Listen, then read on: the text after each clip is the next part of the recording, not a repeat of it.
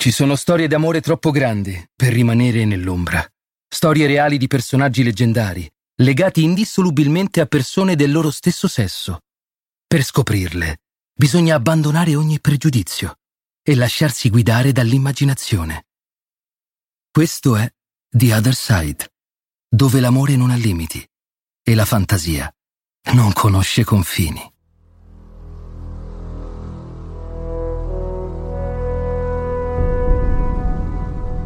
Posso urlarlo ora.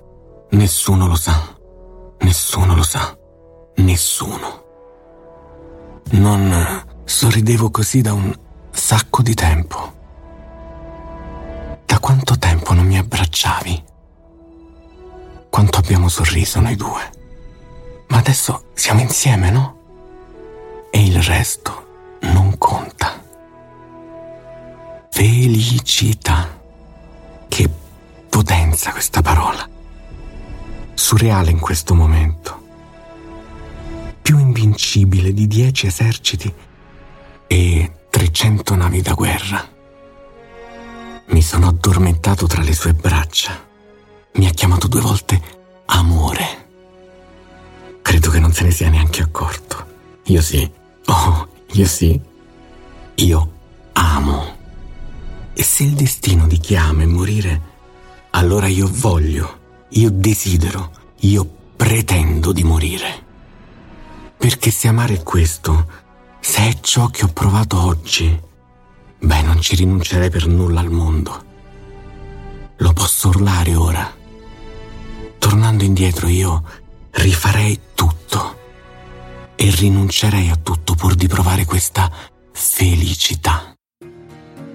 Rinunciare. Cosa vuol dire prefestione? Lo capirà presto, forse troppo presto nella vita. Intanto, questo valoroso generale, sempre accanto a una delle più grandi figure della storia antica, combatte, uccide, decide e sceglie di restare al fianco di Alessandro Magno.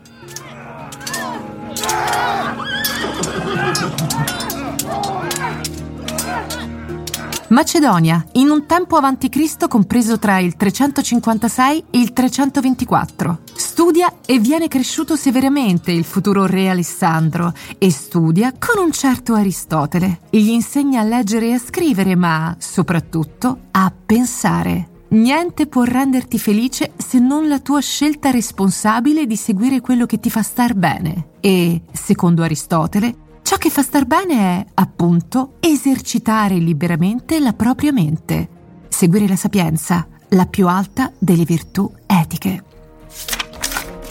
Libertà, etica e due ragazzi di 15 anni alla stessa corte. Nel gruppo di discepoli del maestro anche un certo festione. Educazione aristocratica, bellezza timida, pelle di porcellana e riccioli di lana bionda. A litigare con un carattere che, di contro, inizia da subito inquieto a voler far sentire la sua voce.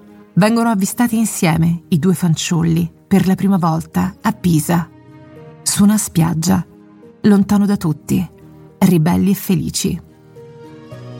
Quella che tu credevi una tunica, per me era un fazzoletto. Quella che per te era spada, per me era un uncino che avrebbe sollevato quel quadrato di stoffa. No, non ero consapevole. E si fa così presto ad affibbiare ragione alle idee adolescenziali quando si è adulti. Ma io mi ricordo da sempre al tuo fianco. Per me era una cosa naturale, ancestrale come bere, mangiare, respirare. A cavallo già allora, sempre al tuo fianco. Alessandro e un brivido mi scorre lungo tutta la schiena. Io lo sentivo. Io non lo sapevo ancora, non potevo saperlo. Ma lo sentivo. Io ti appartenevo. Lunga e perigliosa è l'esistenza di Alessandro Magno e piena di potere diventa la tua vita se ti chiami Efestione, Alessandro si innamora follemente di te, diventa re e desidera, desidera, desidera non abbandonarti mai. Lo nomina in sequenza Chiliarca, ovvero comandante dei mille, comandante della cavalleria e poi, via via, responsabile di infinite azioni militari e diplomatico-strategiche, che porta costantemente a buon esito. Infine lo vuole nella sua famiglia, la famiglia reale, e gli fa sposare la cognata Dripetide, per tenerlo sempre al suo fianco.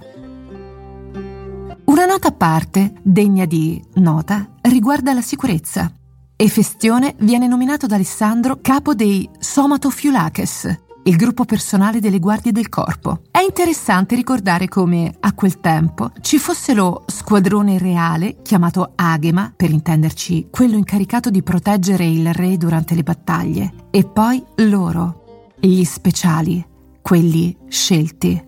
Un piccolissimo gruppo di sette compagni fidati di Alessandro, ai quali era specificamente attribuito l'onore e l'onere di combattere al fianco del re. Efestione ne era il capo. Ho visto sangue, sudore e vesti intrise di vita e di morte. Ho visto una semplice storia trasformarsi in leggenda. Ho pianto di nascosto e tra le tue braccia ho asciugato le tue lacrime mentre mi pregavi di proteggere i tuoi segreti. Ma il mio momento preferito, l'attimo del cuore, era la notte, sai? Quando le candele si spegnevano, i servitori lasciavano la tua tenda e io potevo finalmente raggiungerti. Tutto il carico della giornata, dell'armatura, della vita, crollava esanime con te, su di me. E non eri più il conquistatore, non eri più colui che il mondo temeva. Non eri più la figura composta per metà da un uomo e per metà da un eroe, con i tuoi occhi color del mare e della terra, con i tuoi muscoli di marmo e le tue mascelle ferme. Tu eri... eri il mio Alessandro, abbandonato, tenero, con la tua voce calda, solo implorante silenzio e tenerezza e c'eravamo io e te. E nulla di più che non fossero i nostri fiati alternati e affannati, finalmente sdraiati con i nostri corpi. E non eravamo più un re e il suo generale. Eravamo solo due uomini, in estasi. Se è vero ciò che il maestro ci ha insegnato, che la felicità è una scelta tra ciò che ci fa star bene e ciò che ci distrugge, fra la virtù e il vizio. Io ho scelto e scegliendo ho rinunciato a ciò che sarebbe stato più giusto per me senza di te. Ma chi? Cosa? Un esercito mio? Più potere? Ma cosa serve se ciò che vuoi è altrove? Giusto o sbagliato che fosse, io ho scelto te. Cerca la pace, Festione. Riflette sulla guerra. Strana la guerra. Esiste da quando l'uomo è nato, ma ciò che cambia in tutte le guerre è il tempo in cui sono combattute, le armi con cui sono combattute, il numero di vite che interrompono. Ciò che non cambia, l'odio che le muove, la disperazione negli occhi dei soldati, un attimo prima di morire, e l'amore e la paura negli occhi di chi li aspetta, temendo di non rivederli più. Disperazione e amore, amore e disperazione. Nell'autunno del 324, pochi mesi dopo i rispettivi matrimoni, celebrati nello stesso giorno e con due sorelle, Efestione giunge da solo a Ecbatana, l'odierna Hamadan. Si ammala. Alessandro è lontano si aggrava. Alessandro non è con lui. Arriva mentre il medico di corte gli riferisce che il suo primo generale è in condizioni disperate. Cronache del tempo riferiscono che Alessandro giunge al capezzale di Festione un attimo dopo che lui abbia chiuso gli occhi e Festione muore prima che Alessandro possa salutarlo. Un'ultima volta. Posso urlarlo ora? Nessuno lo sa. Nessuno. Nessuno. Il mio più grande desiderio, fin dalla prima volta che sono stato al tuo fianco, era quello di morire in battaglia difendendoti, Alessandro. Nessuno lo sa. E adesso che mi stai abbracciando, che io non posso farlo. Che io non posso farlo. Vorrei che potessi vedermi sorridere. Vorrei ringraziarti per tutto il tempo speso a onorarti e a difendere il tuo nome, il tuo impero, il tuo esercito. Te, mio grande amore. Nessuno lo sa. Non sorridevo così da un sacco di giorni. Vorrei potessi vedermi. Da quanto tempo non mi abbracciavi? Quanto abbiamo sorriso noi due? Adesso non posso più farlo, ma... Ma siamo insieme, no? Il resto non conta. Il resto non conta. Sembra, da alcuni scritti dell'epoca, che, alla vista del corpo senza vita di Efestione, Alessandro Magno si gettò sul corpo dell'amico e restò abbracciato a lui, in lacrime, per quasi tutto il giorno, lamentandosi e piangendo sommessamente rifiutandosi di staccarsi, finché non fu trascinato via a forza dai suoi eteri. Distrutto dal dolore, non mangiò per giorni. Interpellò l'oracolo di Zeus Ammone affinché fosse eletto a divinità ed Efestione fu onorato come eroe.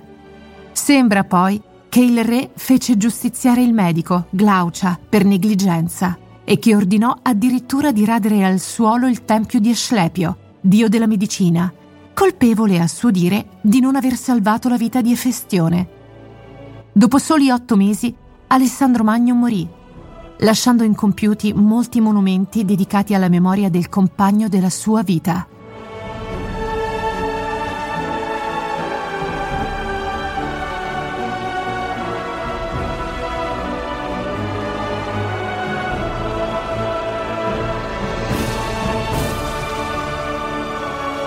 Tuttavia, qualcuno disse che Alessandro cadde una sola volta e fu per le cosce di Efestione. Così si conclude la storia d'amore struggente tra Alessandro Magno ed Efestione. Eroi, combattenti, omosessuali.